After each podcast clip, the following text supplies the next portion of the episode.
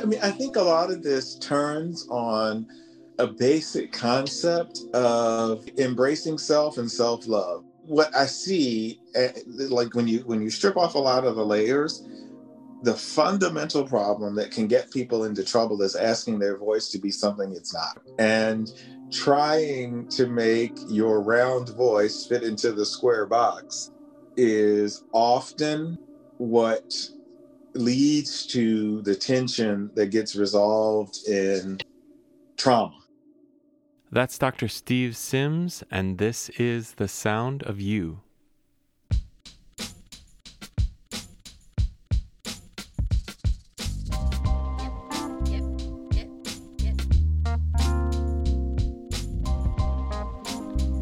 Hey, my friends, welcome back for this bonus episode for the first season of this podcast, The Sound of You.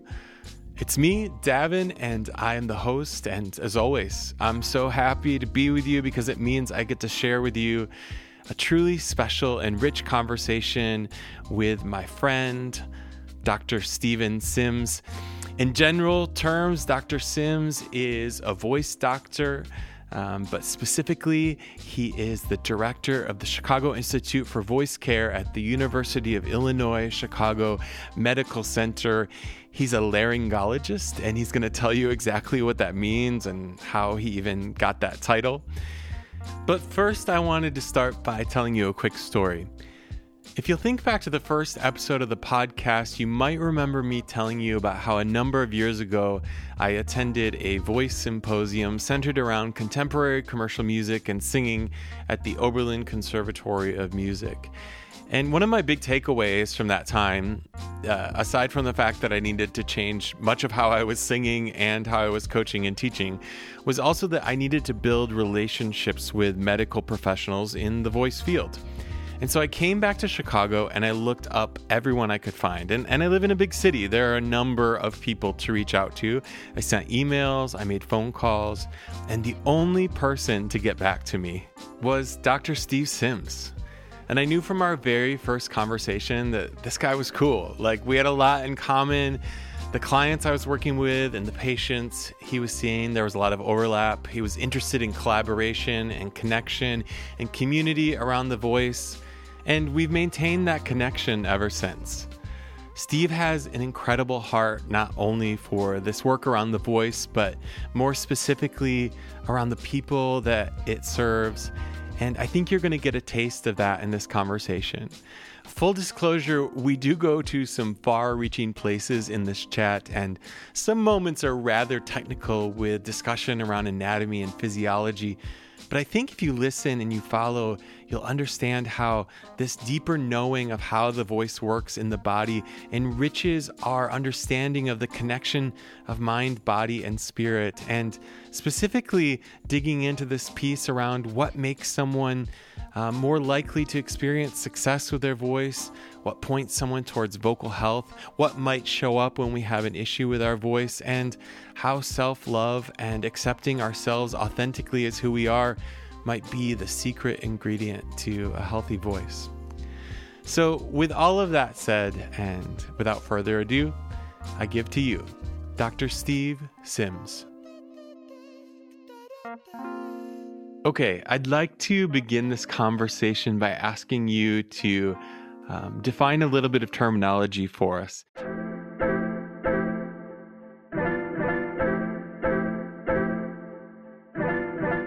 Think, in general terms, I can call you uh, a voice doctor, um, in maybe more specific professional terms, a laryngologist. But I know that there are a lot of different types of doctors in this field, and I think it would just be helpful to have you break it down and explain to us um, how you got the professional title that you have and, and sort of what it means.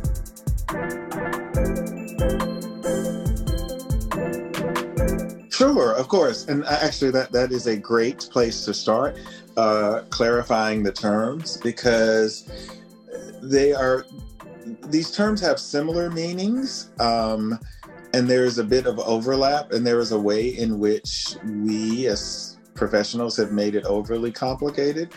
Um, which is you know just part of what we do. Um, but you are correct in that I am a laryngologist because I did a residency in otorhinolaryngology, which we also call ear, nose, and throat, or ENT for short. But then after that, I did special training in just doing vocal cord surgery. And that is sort of what classifies me as a laryngologist. But the parent specialty for us is otolaryngology or otorhinolaryngology, abbreviated ENT for short.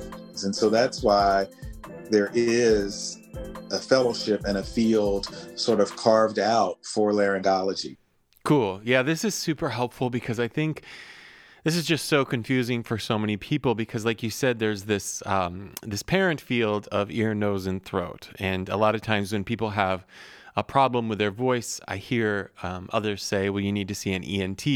And while that's true, there are specialized fields. And so, if I'm understanding right, in your case, you have um, specifically studied and do surgery on the mechanism that is the voice.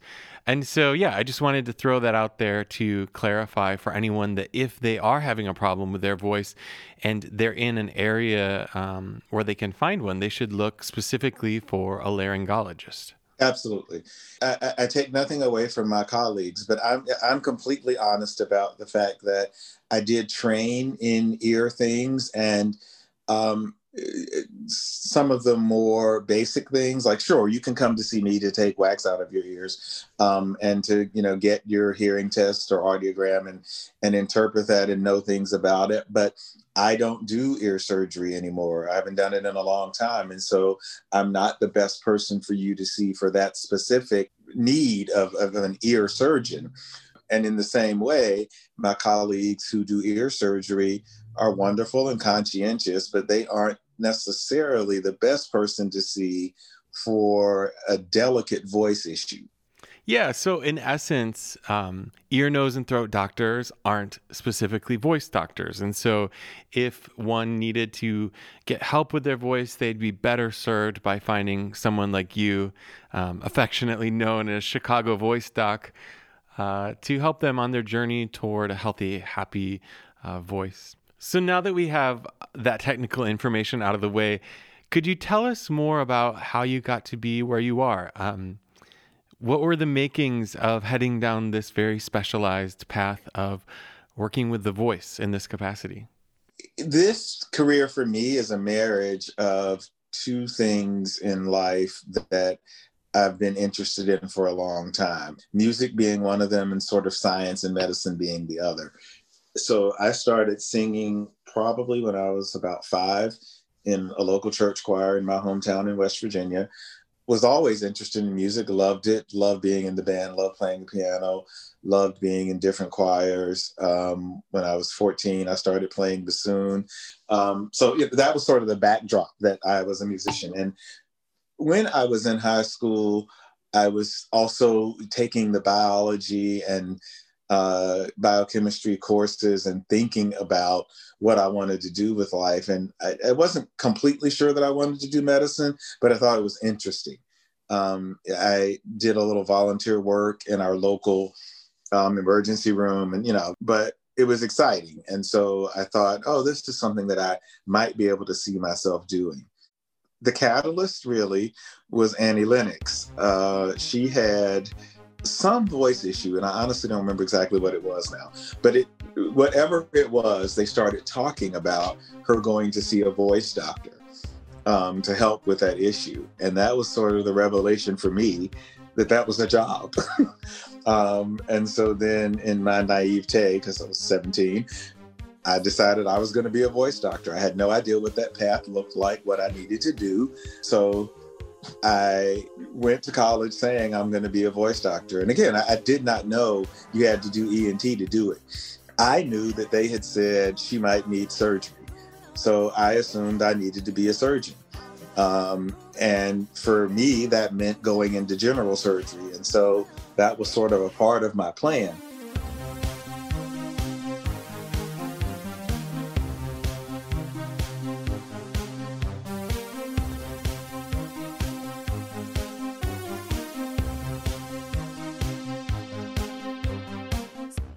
Um, and uh, all through college, I was still singing, doing shows, musicals, and stuff, and majoring in African American history because I just wanted to do something different.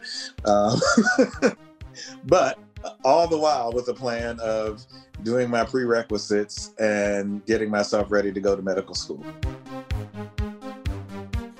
And so my first year of medical school, we're in anatomy lab and doing the dissection. And one of my professors uh, was proctoring me through it. And I saw the vocal cords for the first time. And I was like, oh my gosh, they're so small. But I thought, this is the most amazing thing I've ever seen. And he started talking to me about Sarah Vaughan and all these different voices. He turns out he was a jazz lover. We start just running through a litany of folks and what their voices were like and how awesome the voice is and how wonderful it is. And he was the first person who told me, you need to go into ENT. That's the field that you need to you to go through in order to get to being a laryngologist. And actually, he called up the chair of the department and said, "I got this kid here who who should be an ENT. Take him under your wing and show him some stuff." And that was really my most enduring mentor in this field, Dr. Sasaki. Isn't it funny how one person can almost transform the trajectory of your life by just a mention? You know, I was at a summer program when I was in high school, and someone mentioned um, the name of the school Oberlin, and I didn't know anything else, and that's the reason I ended up auditioning there because that one person mentioned it, and I respected her. She was a teacher, um, and that totally pointed me on a very different trajectory than I would have been on otherwise. So, um, shout out to Dr. Sasaki and those like him who point us down the paths on which we end up. Um, I want to go back a minute to Annie Lennox. What was it about Annie Lennox that also pointed you down this path towards voice and voice medicine? Because I loved her voice. Um, and and that again was I said, you know, my story is really pretty old because I remember um, when I was very small, uh, there was a soloist in my church, uh, Miss Bessie, and she would sing um, Soon I Will Be Done was definitely one of the ones that I absolutely loved. She would open her mouth and I would just be moved. Mm. and I was completely all in and fascinated by it. And that was really how I started, like wondering how the vocal cords work and wondering how she made her voice do those things and how she could, you know, move the the entire congregation that way, which I ended up actually writing about in my essay to get into ENT residency. This world with the trouble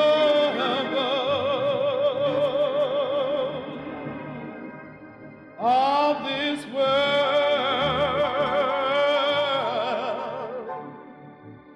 because uh, again, it was genuine. Like, and, and it had been that long that I had been thinking about voices, and so you know, Annie Lennox just just had one of the voices that is captivating. You hear it, and you want to hear more of it. But you know, that was my experience, and I was like, wow, you could be a doctor who gets to like help take care of those kind of voices. There couldn't be a better career than that. I will yeah, I love seeing that connection where um, art and medicine meet. It, it, makes me almost think of um, sports medicine as well. If you are able to work, you know, with an athlete who is um, performing at a very high level, to be able to assist them and guide them, uh, I'm sure is incredibly satisfying. And the same can be true for singers and artists and dancers, etc. So it's it's cool to think about that sort of direct connection. So let's go now to how you ended up in Chicago and um, ended up working with the population and the people and the singers and the performers that you work with now. Yeah, so I landed in Chicago in 2003, and this was actually not my first job. Um, I finished my fellowship at Vanderbilt um, in 2001, so I'm living in, in Nashville. and had just the most wonderful experience there because that's such a music town. Um, all the recognizable names mm-hmm. uh, in the country music industry would come through the office regularly.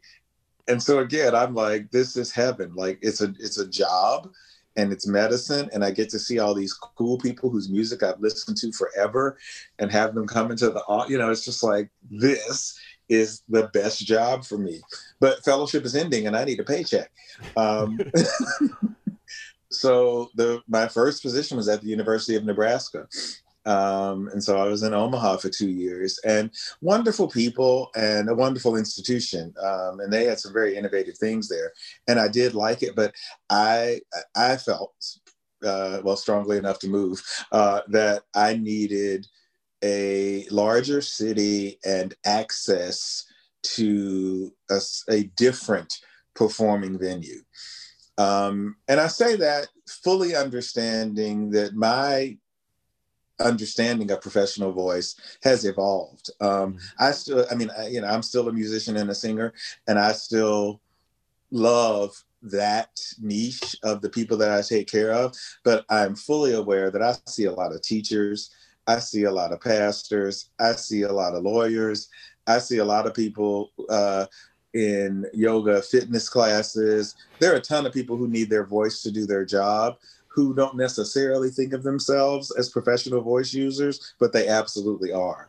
Um, and, and so all of that, I think I needed to be in Chicago to build that differently.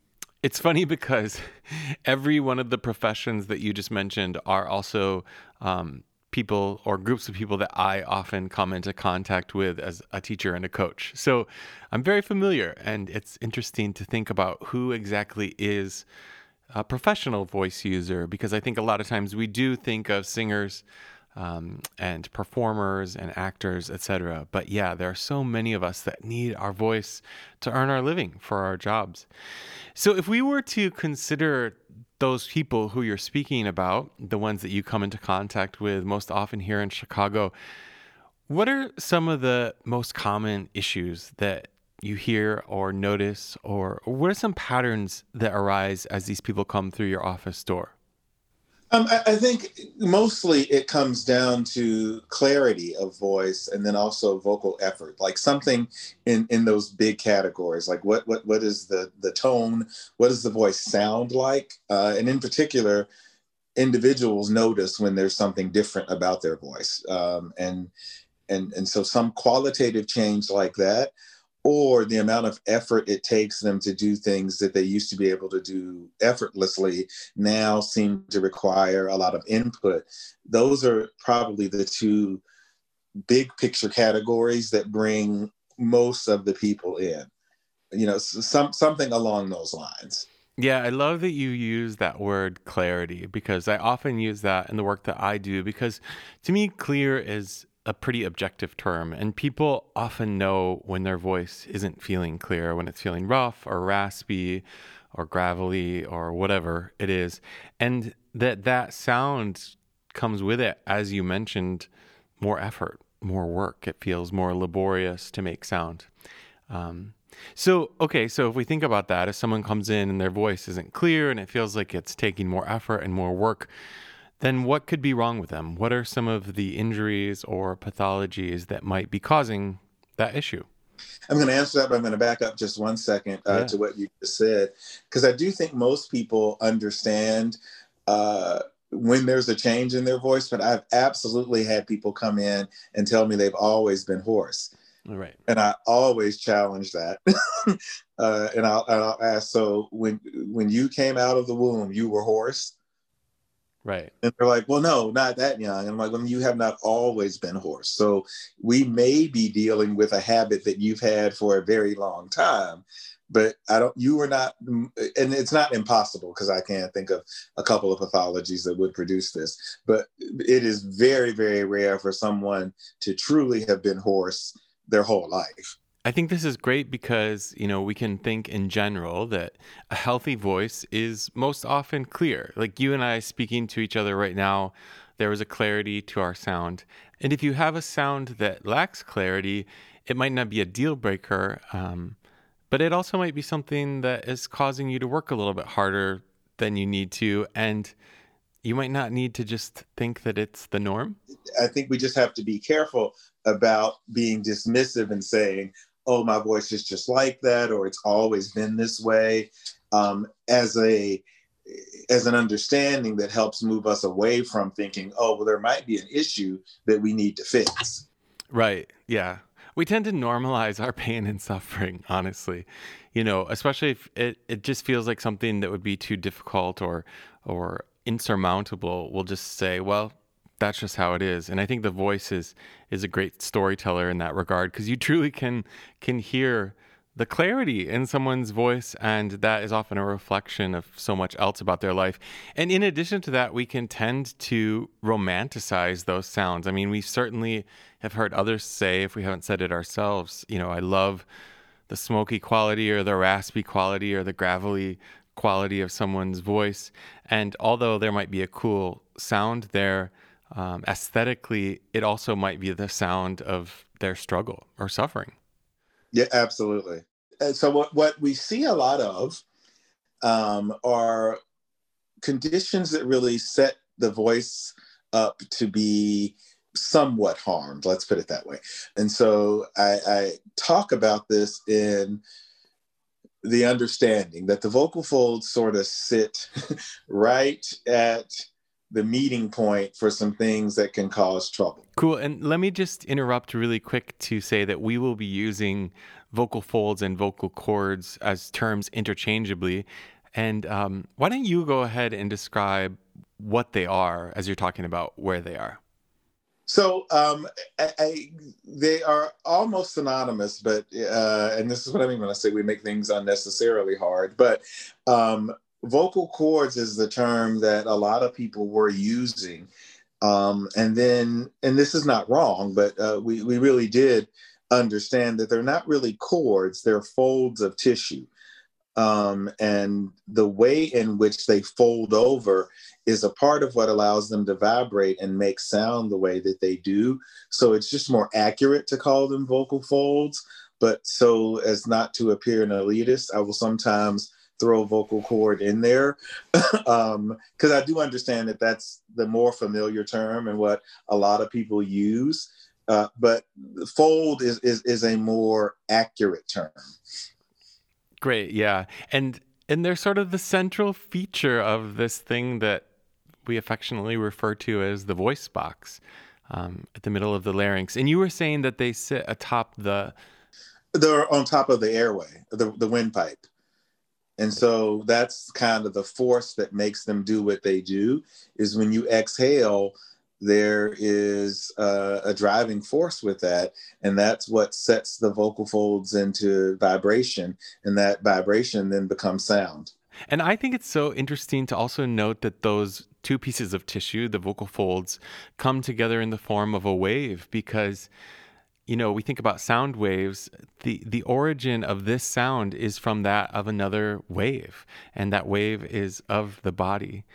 Uh, one of the reasons that we look for a clear voice is that's a sign that the vocal folds are vibrating free of anything that interrupts that wave.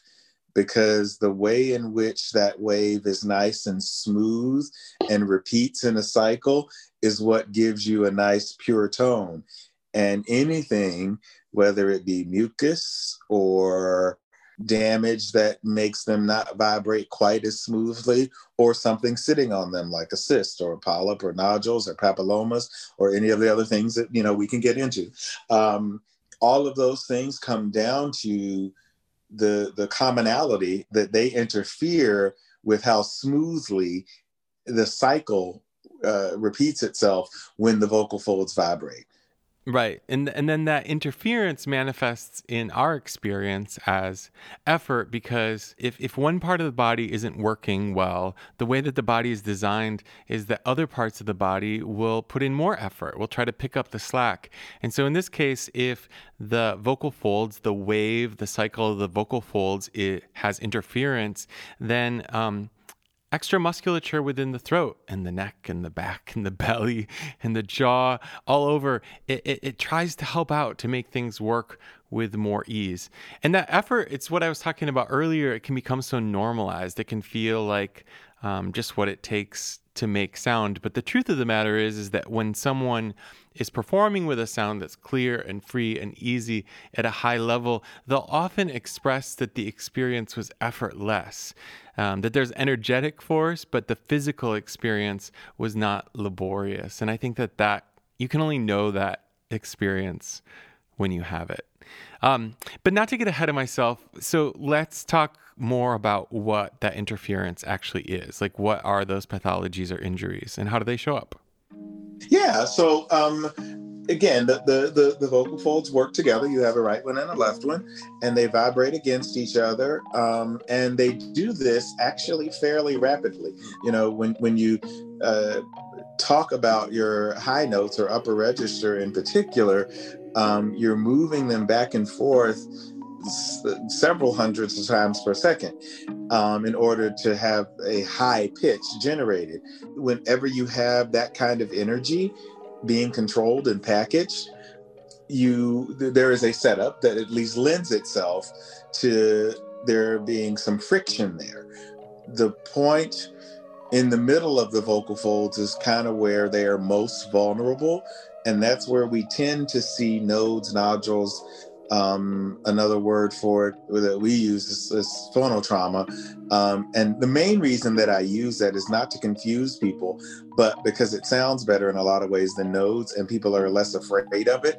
Um, and, and, and in particular, when you sort of connect it to the fact that this is rubbing together of the vocal folds that becomes a little bit traumatic. And so then you get a little bit of swelling because of that. And that's what we call phonotrauma. And the great thing about that is if you stop the underlying condition that made it happen, they tend to go away.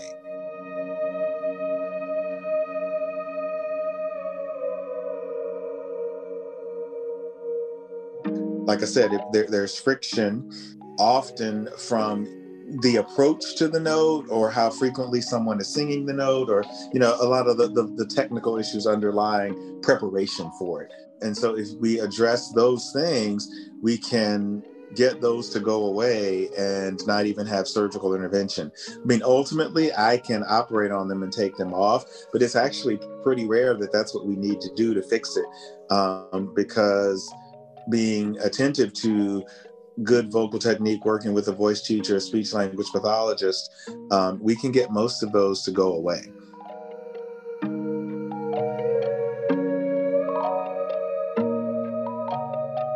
So that's the good news.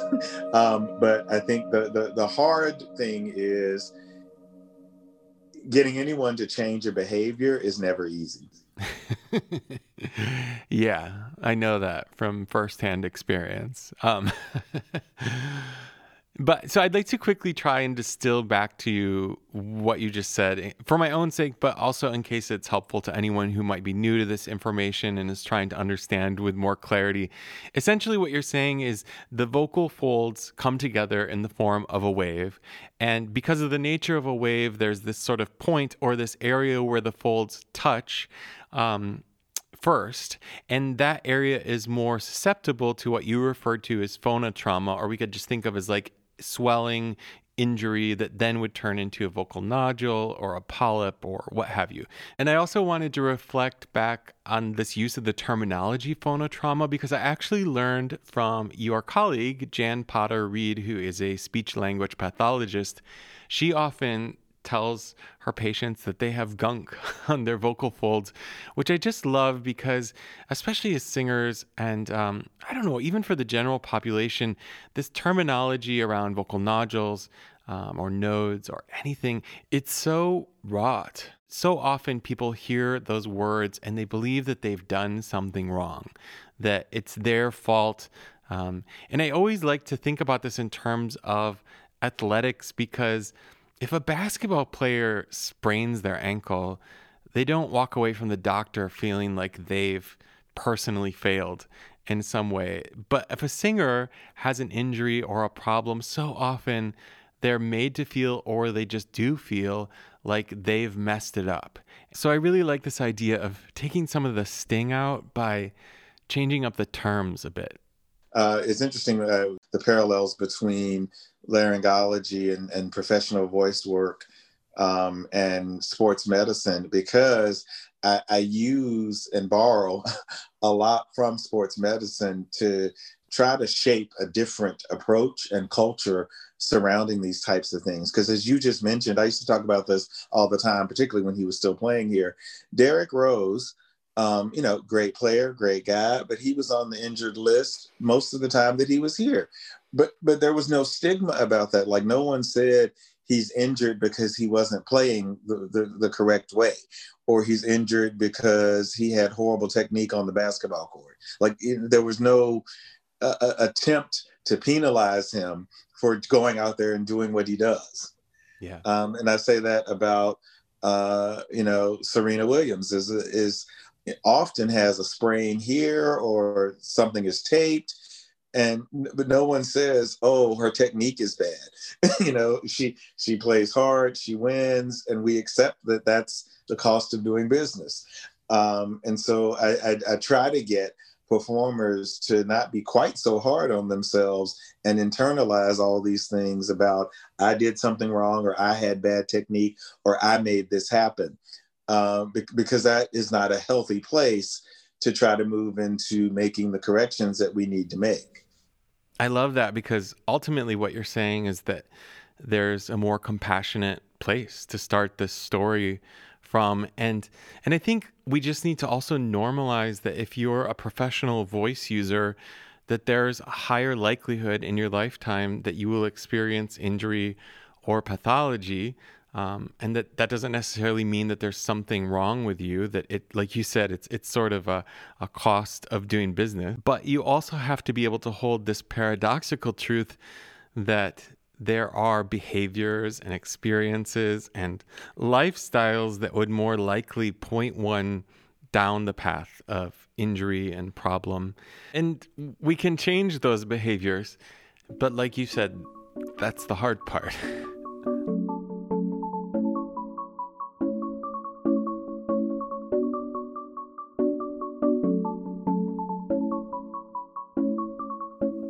Okay, so I'm curious if you could maybe identify some themes that you see in the people that walk through your door who are suffering or struggling in some way with their voice. Um, is there anything that comes to mind, anything that arises that is likely to put someone in that position? So, I mean, I think a lot of this turns on a basic concept of self embracing self and self love because I think oh, yeah. well because I, I think that, that, what I see eh, like when you when you strip off a lot of the layers the fundamental problem that can get people into trouble is asking their voice to be something it's not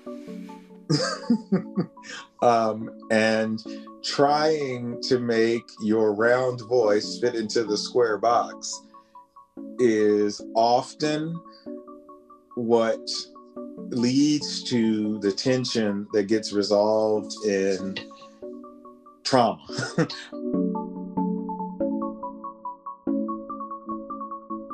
um, and and and so and sometimes it's kind of hard to figure out what the mismatch is, and and sometimes it's just like not taking good advantage of technology. We see a lot of teachers in the classroom and part of the issue is that the classroom size has grown.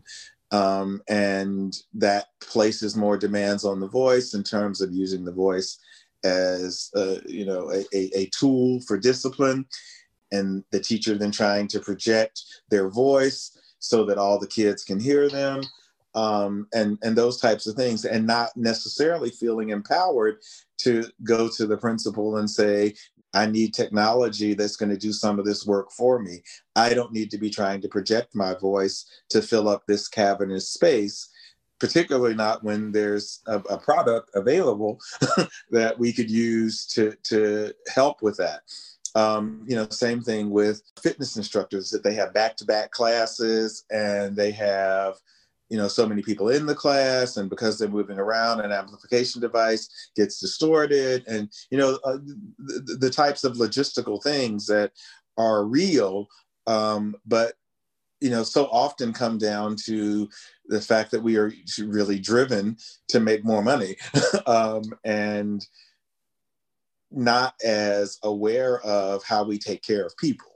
Wow so much good stuff here, Steve. Um, a lot to chew on. But I want to go back first to that statement that you made that I think is so rich and so meaningful and so important that this all comes down to self love and our ability to embrace our natural voice. You know, I think so often when I work with people that there are these clues that they're getting, that they're receiving. And like we said earlier, sometimes those clues show up in terms of discomfort or too much effort. And then we tend to want to normalize that. Well, maybe that's just how it is.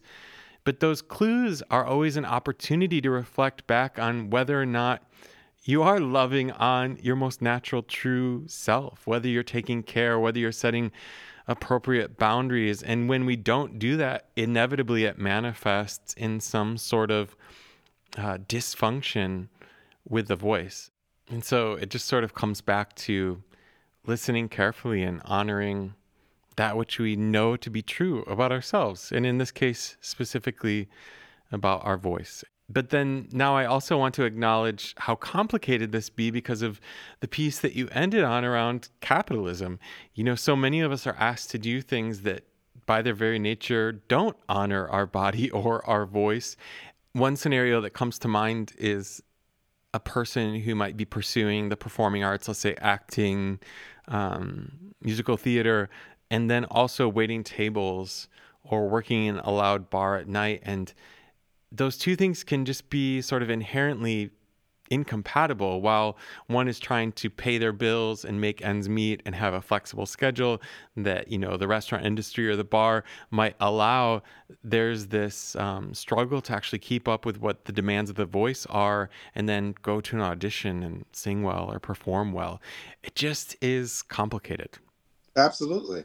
Um, and and you know our our recent experiences in the pandemic have really, uh, you know, shown the light on just how fragile uh, an ecosystem we have created for people um, when really both of their jobs went away. So they're not performing and they're not serving. It, it, yeah, I, th- that's difficult to get around because our society turns the way it turns, and it's difficult for, for me to prescribe someone voice rest um, and, and honestly, there is no disability for that. Right. Like we have to be creative about it. But if you look at Medicare guidelines, there is there's almost no disability for voice disorders. Yeah, it's crazy. And I'm thinking too, as you're saying this, of that moment where, let's say, someone is making their living by waiting tables or working in a gym, um, doing something that is challenging for the voice while desiring or pursuing a performing arts career, and that moment where they find themselves in the thick of uh, an injury or pathology, and then realizing that they have to give up something. And it's sort of this existential moment where it's like, am I going to give up my dream or am I going to give up the only thing I know how to do to support my dream? It, it's so significant for so many people um, when they come up against this moment. And the only reason I'm digging into this is because anyone who's been listening to the podcast knows that there are these moments with the voice where people really have to um, come to terms with who it is that they are. What are their priorities? What do they want for themselves? What decisions have to be made in light of that? And, and, and I think that you can't divorce your voice from all of you.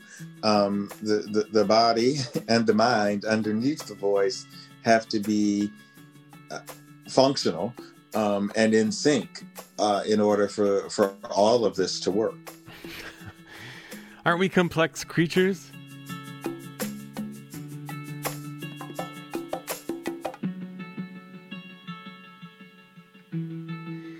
Okay, so in addition to, let's say, behavior or lifestyle or scenario, are there any um, other things that we should consider that are common that might point someone down the path of experiencing issues with their voice?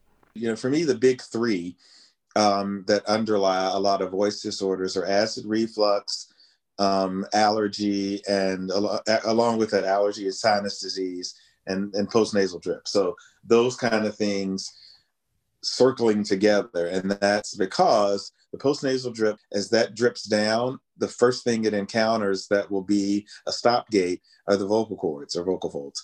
Um, acid reflux, if it comes up from below, the first place it will encounter that will be a barrier is the vocal folds. And so they sit right in the middle of some badness. Um, and so those underlying things, we usually try to make sure we're correcting and addressing in every patient. Yeah. Well, and as you know, I've been on my own long, long, winding journey with reflux. It's something I've been struggling with for quite some time that was diagnosed by you, and it was fascinating at the time because I thought I was having sinus issues, but um, the inflammation was actually coming from below, and I had no idea. Um, and if anyone wants to message me, I've learned a lot along this journey that I'd be happy to share. But I think reflux in particular is so mysterious to so many people, yet so impactful on so many voices. Absolutely. And I mean, one of the most frequent conversations I have in my office is explaining to people that reflux is not just heartburn and acid indigestion. Because I, I don't know if it's the drug companies or my colleagues, I'm not sure who did such a good job of convincing everyone that reflux has nothing to do with the voice. But patients, uh, you know, almost want to fight me uh, when I'm like, you know, part of your problem is acid reflux. I don't have acid reflux. Okay, why do you think that?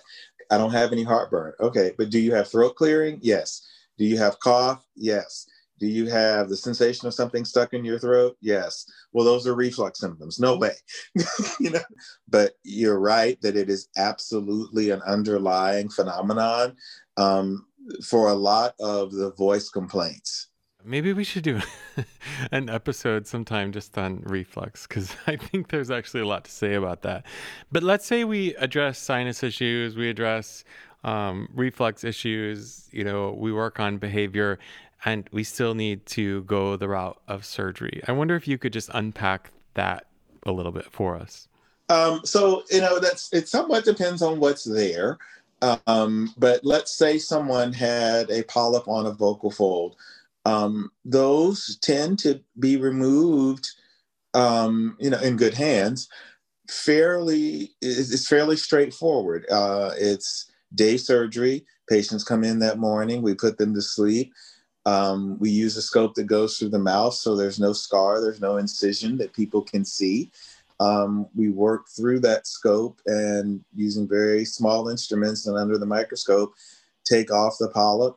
Um, we have people on rest about four days. Uh, so often they'll have surgery on a Thursday, and then on Monday they'll come back and see me and Jan, and we'll get started with the voice rehabilitative therapy as long as things look like the you know the preliminary healing looks good, which in most cases it does. Um, and then yeah, we we get them started talking fairly early and get the tissues mobilized again, and they heal very well.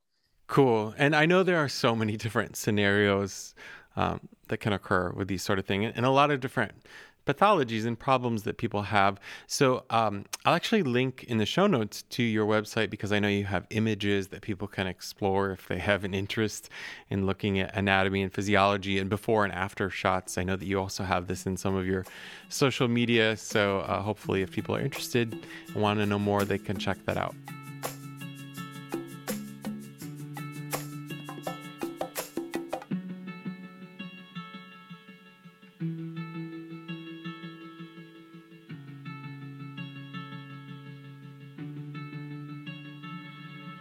Okay, now that we have discussed potential problems, let's think aloud about healthy, happy voices that are free to express and communicate themselves clearly. What are um, some of the elements you see that point someone in that direction? I mean, I think, uh, you know, basic things like always making sure um, you have good hydration because the vocal folds work best when they're very well lubricated and the mucus that we make is nice and thin so that it acts as more a, a, a lubricant than gumming up the works. Uh, you know other big picture things like having a balanced diet and, and having good energy sources so that your body can perform in a way that you know keeps up with what you ask it to do getting daily exercise you know the the, the routines that help someone be healthy in general involving nutrition hydration and exercise um, i think are you know baseline for life then I think more specific to voice use, um, I'm a really big advocate of the vocal nap. Even in the position where you know that there are significant voice demands or your vocal load is going to be pretty big, you can take five or 10 minutes and go and just be quiet. Um, interrupt the driving force that often is internal to just keep pushing through. And also think just there's there's a mental healthy aspect of that by by being able to say no to the pressure to just keep going. This is so great to hear you say all of this because I think so many of us at any given time want there to be some sort of magic bullet. Like people will ask, you know, what am I not supposed to eat? And what lozenge can I be sucking on? And what tea should I be drinking? And what temperature is the water? How many scarves should I wear? Et cetera, et cetera, et cetera. And this just comes back to, you need to eat right, you need to exercise, you need to sleep, you need to set appropriate boundaries for yourself, you need to not push past the point of no return, and you need to sort of honor this information that you get constantly about who you are and how it is that you're doing. And that narrative, it is so counter to the narrative that we're conditioned toward, which is that there should be a quick fix, that there should be another way around. But this work is about treating not just the voice, but the whole person. Absolutely.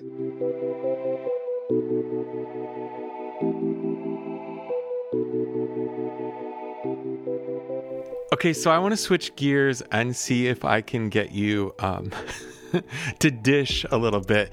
Of course, within the constraints of HIPAA laws. Um, but I know personally that you've worked with some incredibly well-known singers within the realm of pop and gospel and R&B and musical theater. And I know that most of that needs to be kept behind closed doors. But recently, the one and only Deborah Cox posted on her Instagram in reference to you uh, she said this I will never forget the time I called you during intermission of my performance. It was one of my worst vocal nights, fatigued, sad, almost hoarse. I was so scared my voice would never recover. But you took the call. You saw me immediately and took time and care to help me recover from a very tough performance schedule. You will never know how much that meant to me. We celebrate you, Doctor. You are the best. You are not only brilliant, but you have a real heart for the artist, performer, singer, speaker. Thank you for helping me to continue to use my voice. Uh, I just love that. It's so beautiful. Such a beautiful tribute to the work that you do. I was wondering if you could tell us. Um, so let's say Deborah Cox or someone like Deborah Cox is in the middle of a performance and they're struggling and they're giving you a call. What is it that you can even do for them?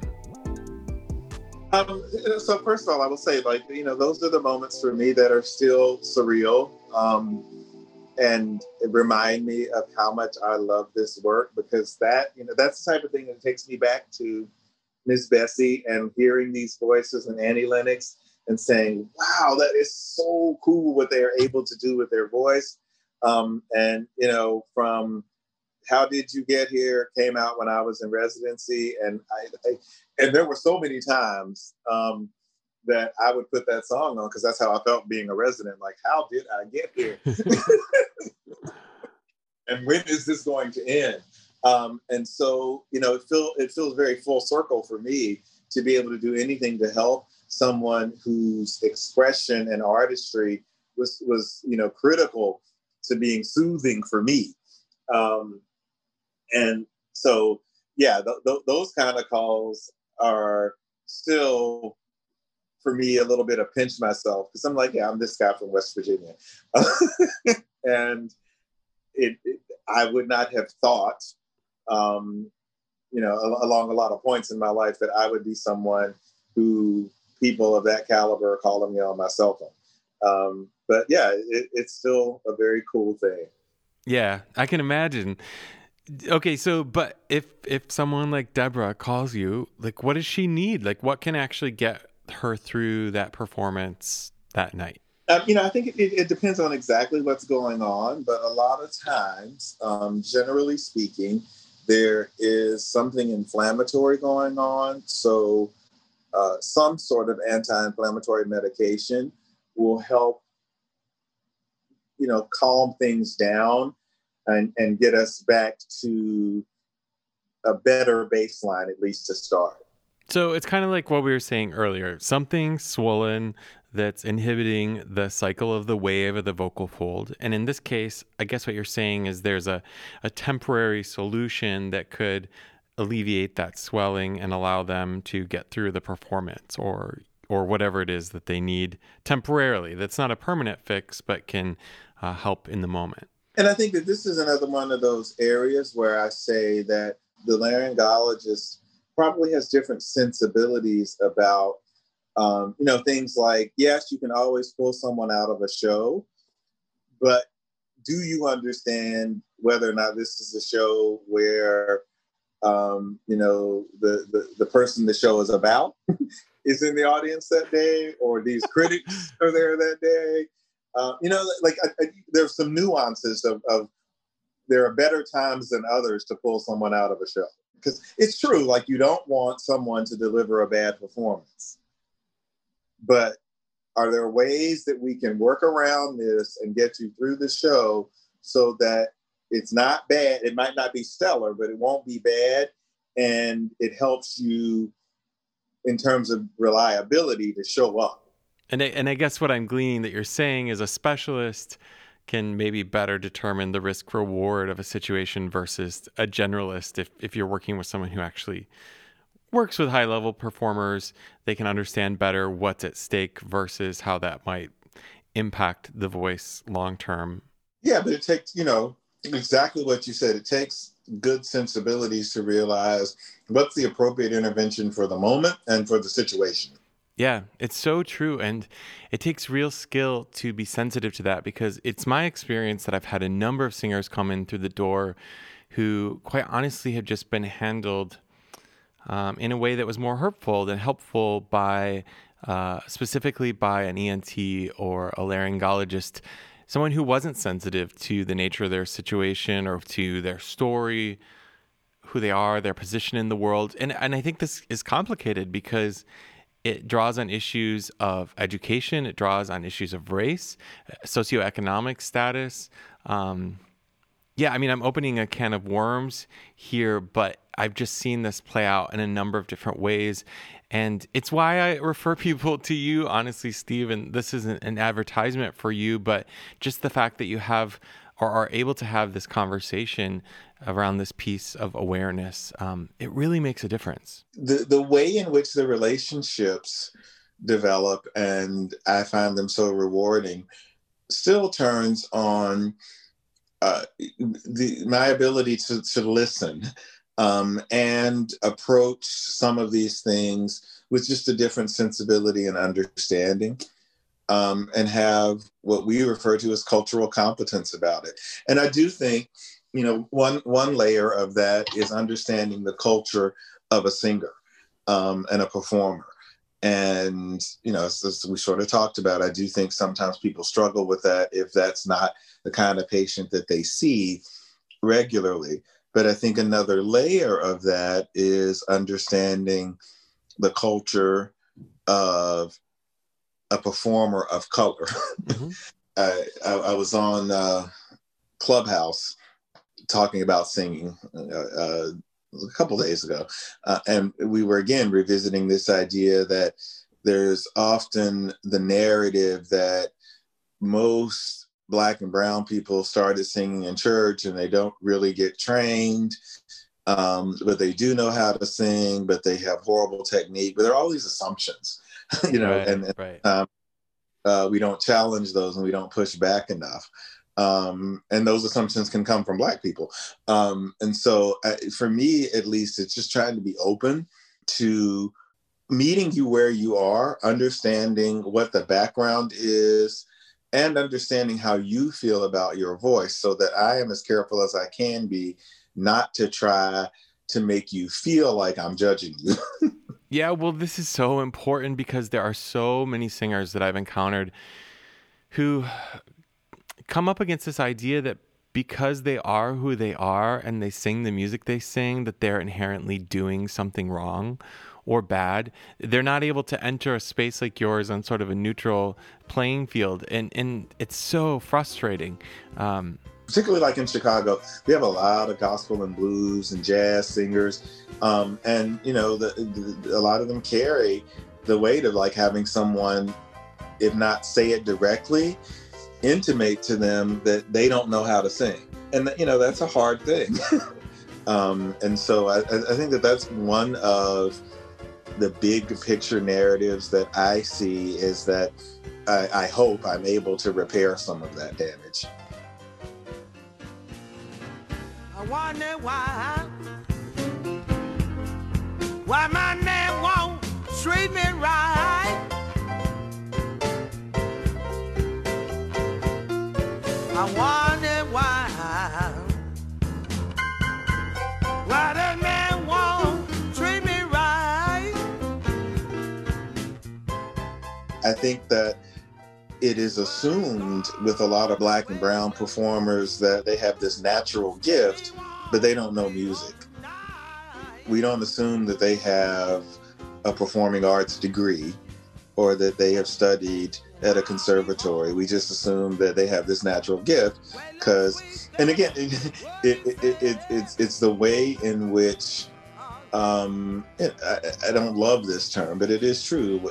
The black people are fetishized and, and, and so it's you know we can simultaneously appreciate your talent but also think that it's something supernatural not something that you worked for yeah and this is certainly the case in voice coaching and voice teaching and voice pedagogy this idea that there's a hierarchical value to certain styles um, and those are often intrinsically tied to race. And this is something that I need to, and people like me need to continue to um, evaluate and deconstruct so as to create some real change in these areas, so as to support the art form, um, the art form of voice and singing and song and music.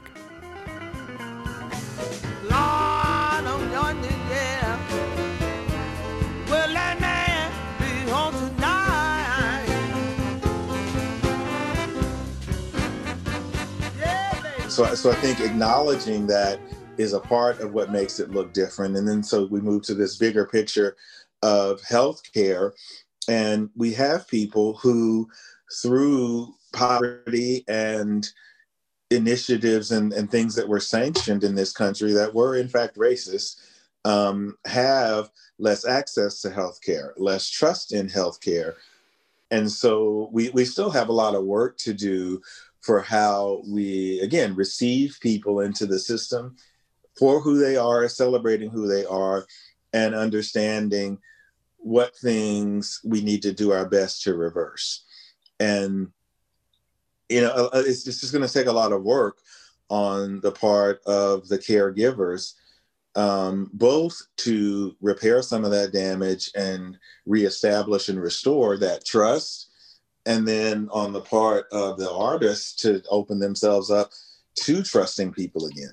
Right. Ultimately, it's about restoring relationships and trust, and um, it's not it's not an easy path.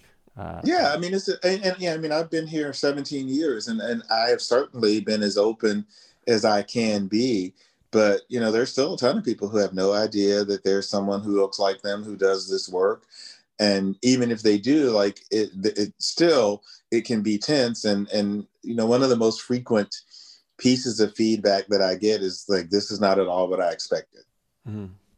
but that's sad yeah i mean it feels nice in the moment when you get the compliment but at the same time you wish that the compliment need not be Um, I'm actually going to put a pin in this conversation because I think that there's an opportunity for us to dig into this a little bit deeper in the future. So hopefully you'll come back for another episode with the doctor. Um, I wanted to finish, though, our time together by just asking you what's next for you. Um, whether that be, you know, with voice and voice medicine or actually in terms of your voice. Uh, we haven't even really addressed the fact that you're a great singer who actively sings and, and uses his voice. What the world needs now is love, sweet love. It's the only thing. Well, I would grow, but my voice teacher doesn't let me come to his studio anymore.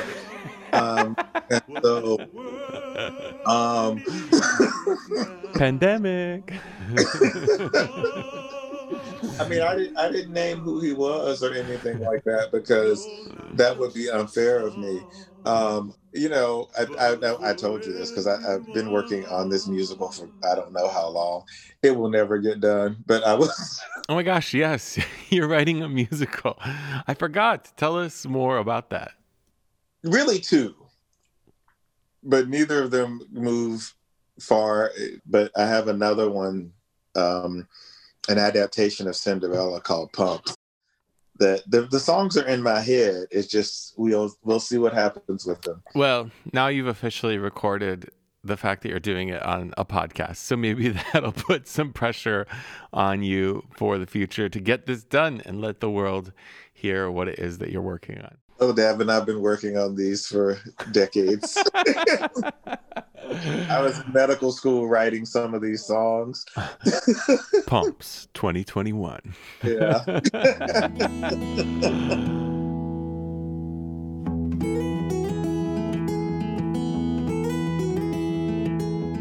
All right, then. Well, on that note, we'll wrap this up here and just uh, let me say that I appreciate you.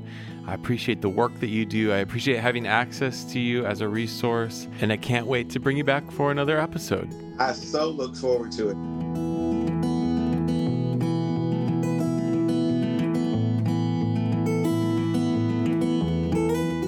All right, well, there it is. Another terrific conversation with another human being that I just find to be illuminating. Such a wealth of knowledge and an uncanny ability to communicate that knowledge in a way that feels tremendously impactful. If you want to know more about Dr. Steve Sims and the work that he does, please visit chicagovoicedoc.com. And if you want to know more about me, check me out at davinyoungs.com and on all the socials. And as I mentioned at the top of the episode, this is a bonus episode to conclude the first season of the podcast. If you've liked what you've heard, please like, rate, subscribe, share, tell everyone you know about what it is that I'm trying to do here. And if you happen to know anyone who has a story that you think would be good for this podcast around their voice, Tell me about it. Reach out to me at I am, I am at davinyoungs.com. My friend, may you experience the peace and blessings that only your voice can bring, and may you know intimately the sound of you. Until next time.